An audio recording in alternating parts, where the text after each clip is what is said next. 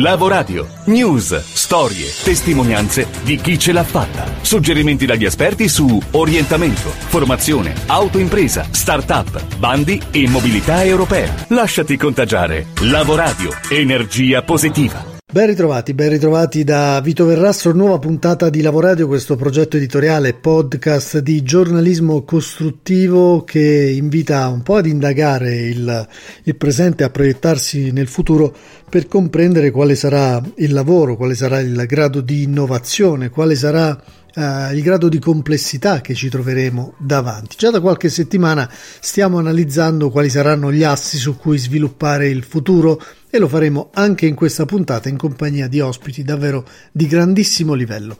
Quello che sappiamo tra la grande incertezza che ci avvolge è che nulla arriverà automaticamente dall'esterno, ma che dobbiamo invece essere noi più consapevoli, più informati, con nuove idee, per sviluppare una sorta di leadership dal basso capace di creare nuovi equilibri e nuove prospettive, perché i problemi che avremo di fronte a noi, e già ce li abbiamo, saranno tantissimi la lotta alla povertà, il tentativo di crescita economica, nuovi sistemi di welfare per ridurre le crescenti disuguaglianze, eh, i tentativi di sistemi sanitari più efficaci, scienza e istruzione che dovranno salire nella scala dei valori sociali e ci dovranno guidare alla comprensione della complessità che ci circonda. Scenari. Molti problemi, l'incertezza che da, diciamo, piccola posta in gioco è diventato il centro del nostro nuovo futuro. E allora che cosa fare? Possiamo analizzare e proiettarci nel futuro attraverso diverse analisi, come quella dello scenario planning ehm, proposto da Angela Wilkinson, cioè immaginare scenari diversi, anche distopici, per allenarsi al futuro legando campi molto differenti tra di loro. Nicolò Andreula, economista, autore di Flow Generation, ha miscelato automazione, macchine che provano emozioni, la loro attitudine nei confronti degli umani, unendo campi molto differenti come arte ed economia. Lo ha fatto da un'ottica estremamente particolare e affascinante all'interno del keynote speech Beach della Milano Digital Week che si è appena conclusa e noi abbiamo voluto riprendere questo gioco, questo esercizio molto interessante. Andiamo negli anni 60, quando Jimmy Davidson, un economista che lavora per Shell, convince i suoi capi a fare iniziare un'attività chiamata Long Term Studies e a scrivere un report immaginando il 2000, cioè il futuro tra oltre 30 anni. Partivano da una tesi tanto rivoluzionaria quanto semplice. Dice, in un mondo così difficile da prevedere, dobbiamo rinunciare al falso senso di sicurezza che ci dà l'approssimazione di una singola previsione e passare dallo studio delle probabilità a quello delle possibilità. Anni più recenti, la professoressa Angela Wilkinson di Oxford prosegue su questo filone. Dice, l'economia dura e pura si arrende alla possibilità di una previsione univoca preferendo focalizzare i propri sforzi e il proprio capitale intellettuale su tutte le variabili che potrebbero influenzare il futuro. Proviamo ad immaginare cosa succederà combinando vari scenari tra loro. Quanti danni e quanti benefici potrà portare questo scenario? E cosa dovremmo fare in ciascuna di queste situazioni? Questa disciplina è chiamata scenario planning ed ormai utilizzata con successo da grandi multinazionali, società di consulenza ed anche governi per esempio ha aiutato la società mineraria Anglo-American ad immaginare prima di tutti negli anni 90 la fine dell'apartheid in Sudafrica e Singapore a prepararsi con successo ad un'epidemia potenzialmente disastrosa, come l'influenza aviaria. La cosa straordinaria è l'affiancamento dell'analisi qualitativa agli strumenti quantitativi, cioè delle parole, dell'immaginazione, dell'arte, a numeri di equazioni. Mi rendo conto che parlare di arte quando si parla di economia potrà far storcere il naso a molti, ma è esattamente questo di quello di cui abbiamo bisogno, dell'umanesimo digitale. Per questo mi sono fatto dare una mano da un grande artista, che è anche un mio amico di infanzia, Marco Biscarro, chiamato ad esporre sia alla Biennale di Venezia che a Shanghai. Qualche anno fa è stato anche definito uno dei migliori artisti italiani emergenti. Ma io ho chiesto a Marco di darmi una mano ad immaginare il futuro a giocare con me con le variabili dello scenario planning di Angela Wilkinson. Il futuro del lavoro. Da cosa dipenderà? Da tante variabili. Noi ci siamo divertiti a partire da tre di queste. Primo, quanto sarà diffusa l'automazione? Cioè quanti dei lavori che facciamo oggi saranno svolti dai robot nel futuro? Secondo, questi robot, queste macchine, quanto saranno in grado di provare delle emozioni? E terzo, quale sarà la loro attitudine nei confronti degli umani? Nello scenario planning, quando si prendono queste variabili, si cerca di creare per ognuna di queste delle risposte più uniche. Allora abbiamo detto livello di automazione alto, capacità delle macchine di provare emozioni molto sviluppata, attitudine delle macchine nei confronti degli umani negativa. In questo scenario distopico è nata l'opera We are not your slaves. Non siamo i vostri schiavi. Ve l'immaginate? Migliaia, anzi milioni di robot che scendono in piazza con grandi striscioni a protestare e dicendo a noi umani non siamo i vostri schiavi. Tutto questo è ingiusto. Potrà mai succedere? Non è probabile, ma forse è possibile, anzi plausibile. Per immaginarlo ci siamo ispirati a tre opere d'arte.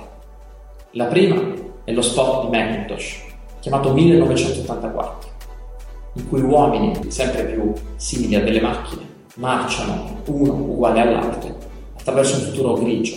Il secondo è un quadro di bellezza a volpere, il quarto stato, dove le fasce più della popolazione vanno in marcia verso il futuro.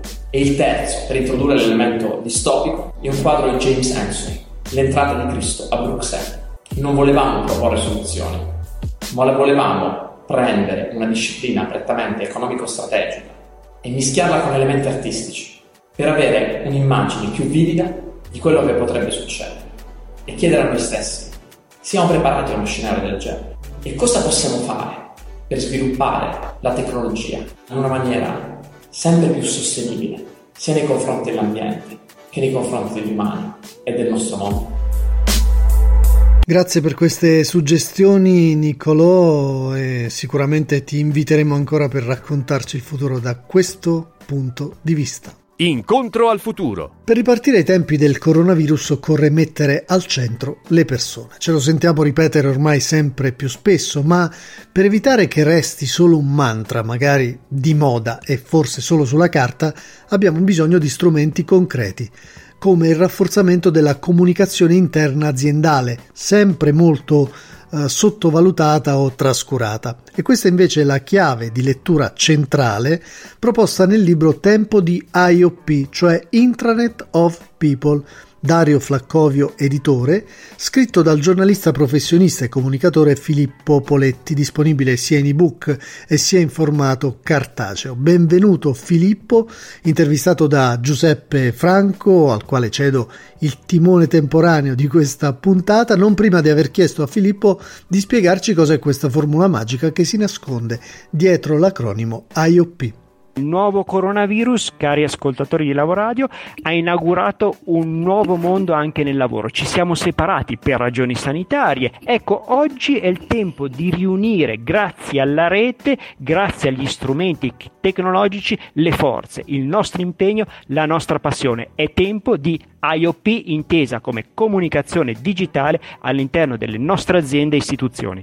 Senti Filippo, si parla tanto, ovviamente tu il centro, quello del tuo libro, anche la comunicazione interna. Io ti chiedo perché questa comunicazione interna se ne parla forse non come si dovrebbe ed è eh, sottovalutata in alcune circostanze. Che ruolo ha adesso secondo te anche con questi nuovi trend in atto? Penso allo smart working. Eh, bene, amici di Lavoradio, un tempo c'era la comunicazione interna alle aziende, era una cosa bella perché parlarsi in famiglia è sempre stato piacevole. Dopo lo scoppio del coronavirus, questa è diventata una funzione necessaria.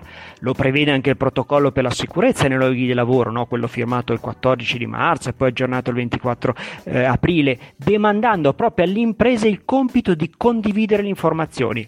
E oggi è necessario parlarsi, condividere e mettere al centro anche nuove forme di lavoro, no? hai parlato di smart working, ben venga lo smart working, in tempo da IOP, Intranet of People, si parla del benessere, ecco una forma di benessere. Oggi è l'utilizzo del proprio tempo, la riappropriarsi del proprio tempo, lo smart working è una di queste forme. Ti viene in mente, eh, per quanto riguarda sempre la comunicazione interna, un falso mito ricorrente che viene detto e non funziona in questa maniera? Eh, il falso mito è pensare che la comunicazione interna siano dei pulsanti, dei bottoni. La comunicazione interna è mettere al centro le persone e fare un racconto, oggi si direbbe storytelling dedicato alle persone. Non pensiamo alla intranet, non pensiamo alle newsletter, non, possia- non pensiamo alle app, non pensiamo ai podcast come a delle funzioni, a dei pulsanti. Eh, la comunicazione interna è un racconto dedicato alle persone con al centro le persone. Appunto, parlando di persone, le persone sono fatte anche di emozioni e anche di paure, Filippo. E se io però avessi in questo momento, in questo periodo di incertezza, paura verso il futuro, che cosa mi diresti? Mi viene in mente un'intervista di Giorgio Armani, lo stilista, al quale si chiedeva ma tu hai paura? E lui risponde, ha risposto sì, quando le persone me lo chiedono dico sì ho paura. Ecco, la paura serve, la paura ci, pre- ci permette di non prendere sotto gamba il coronavirus. Ecco, facciamo in modo che la paura però non diventi chiusura, frustrazione. Mi viene in mente una frase di Seneca, il filosofo, che diceva anche se il timore avrà sempre più argomenti, tu scegli la speranza. Bene, scegliamo attraverso la intranet, attraverso la comunicazione interna di cui si parla in tempo di IOP, Internet of People, la speranza.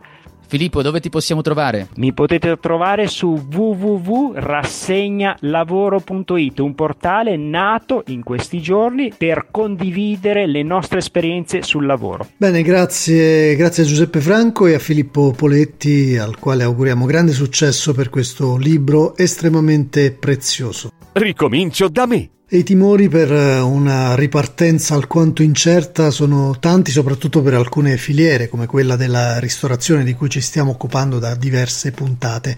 Abbiamo chiamato ancora di nuovo in causa Alessandro Martemucci, esperto di lean marketing, perché è vero che in qualche modo dobbiamo essere più forti dei timori, ma a volte ci dobbiamo fare aiutare da esperti che ci guidino, eh, ci diano consigli preziosi, ad esempio sulle variabili, sugli acquisti eh, di cui tener conto in questo periodo di ripartenza. Saranno prodotti o ingredienti con un uh, shelf life, una vita media più lunga, uh, un cambio dei formati dei prodotti, magari con formati più piccoli e soprattutto la scelta ricadrà su ingredienti che hanno una larga impiegabilità e una funzionalità flessibile, in maniera tale che io con pochi ingredienti possa fare più ricette possibili e quindi bisognerà stare ancora più allerta contro gli sprechi e possiamo dare due piccoli strumenti che sono il sistema Kanban o sistema dei cartellini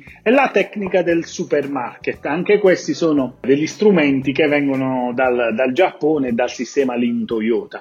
In pratica il sistema Kanban e la tecnica del supermarket garantiscono attraverso eh, dei cartellini e eh, dei rifornimenti minimi la disponibilità della giusta quantità del prodotto allineata alla domanda del cliente. Quindi per avere sempre a disposizione eh, giusta quantità di ingredienti nel posto giusto al momento giusto.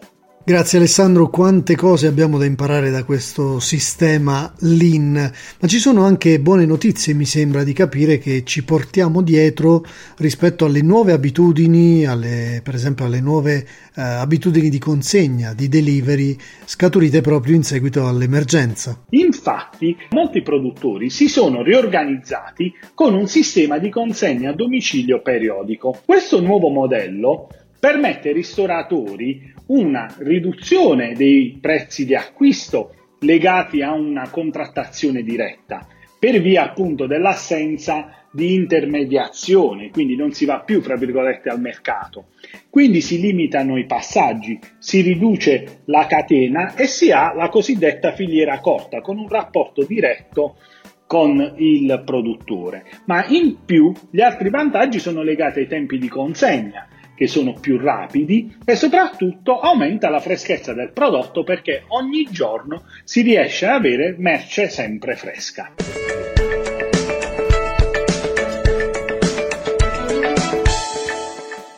L'Europa ci riguarda. Torna anche questa settimana Antonino Imbesi, il nostro faro sull'Europa, dall'associazione Euronet, una delle antenne più attive in Europa sul fronte dell'europrogettazione, e dalla rete Europe Direct. Questa settimana Antonino ci parla di tirocini retribuiti da Europol. L'Europol, agenzia dell'Unione Europea per la cooperazione nel campo dell'applicazione della legge, che ha sede all'AIA nei Paesi Bassi, offre una serie di tirocini che intendono offrire l'opportunità di conoscere meglio le attività dell'agenzia e di mettere in pratica le proprie conoscenze e competenze contribuendo alla sua missione. I tirocini hanno una durata variabile da 3 a 6 mesi, per 40 ore settimanali, a seconda delle esigenze di ciascun progetto.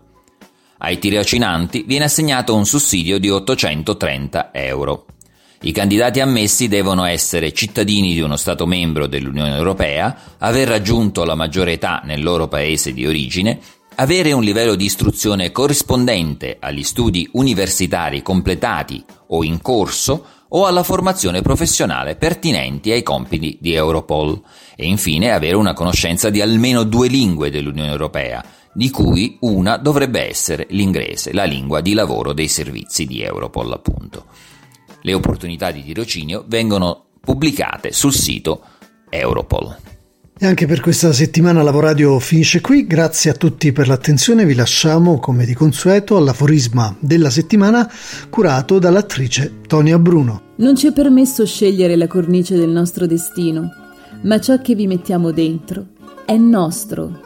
Doug Hammarskjöld. Scrivici a lavoradio@gmail.com. Lasciati contagiare. Lavoradio, energia positiva.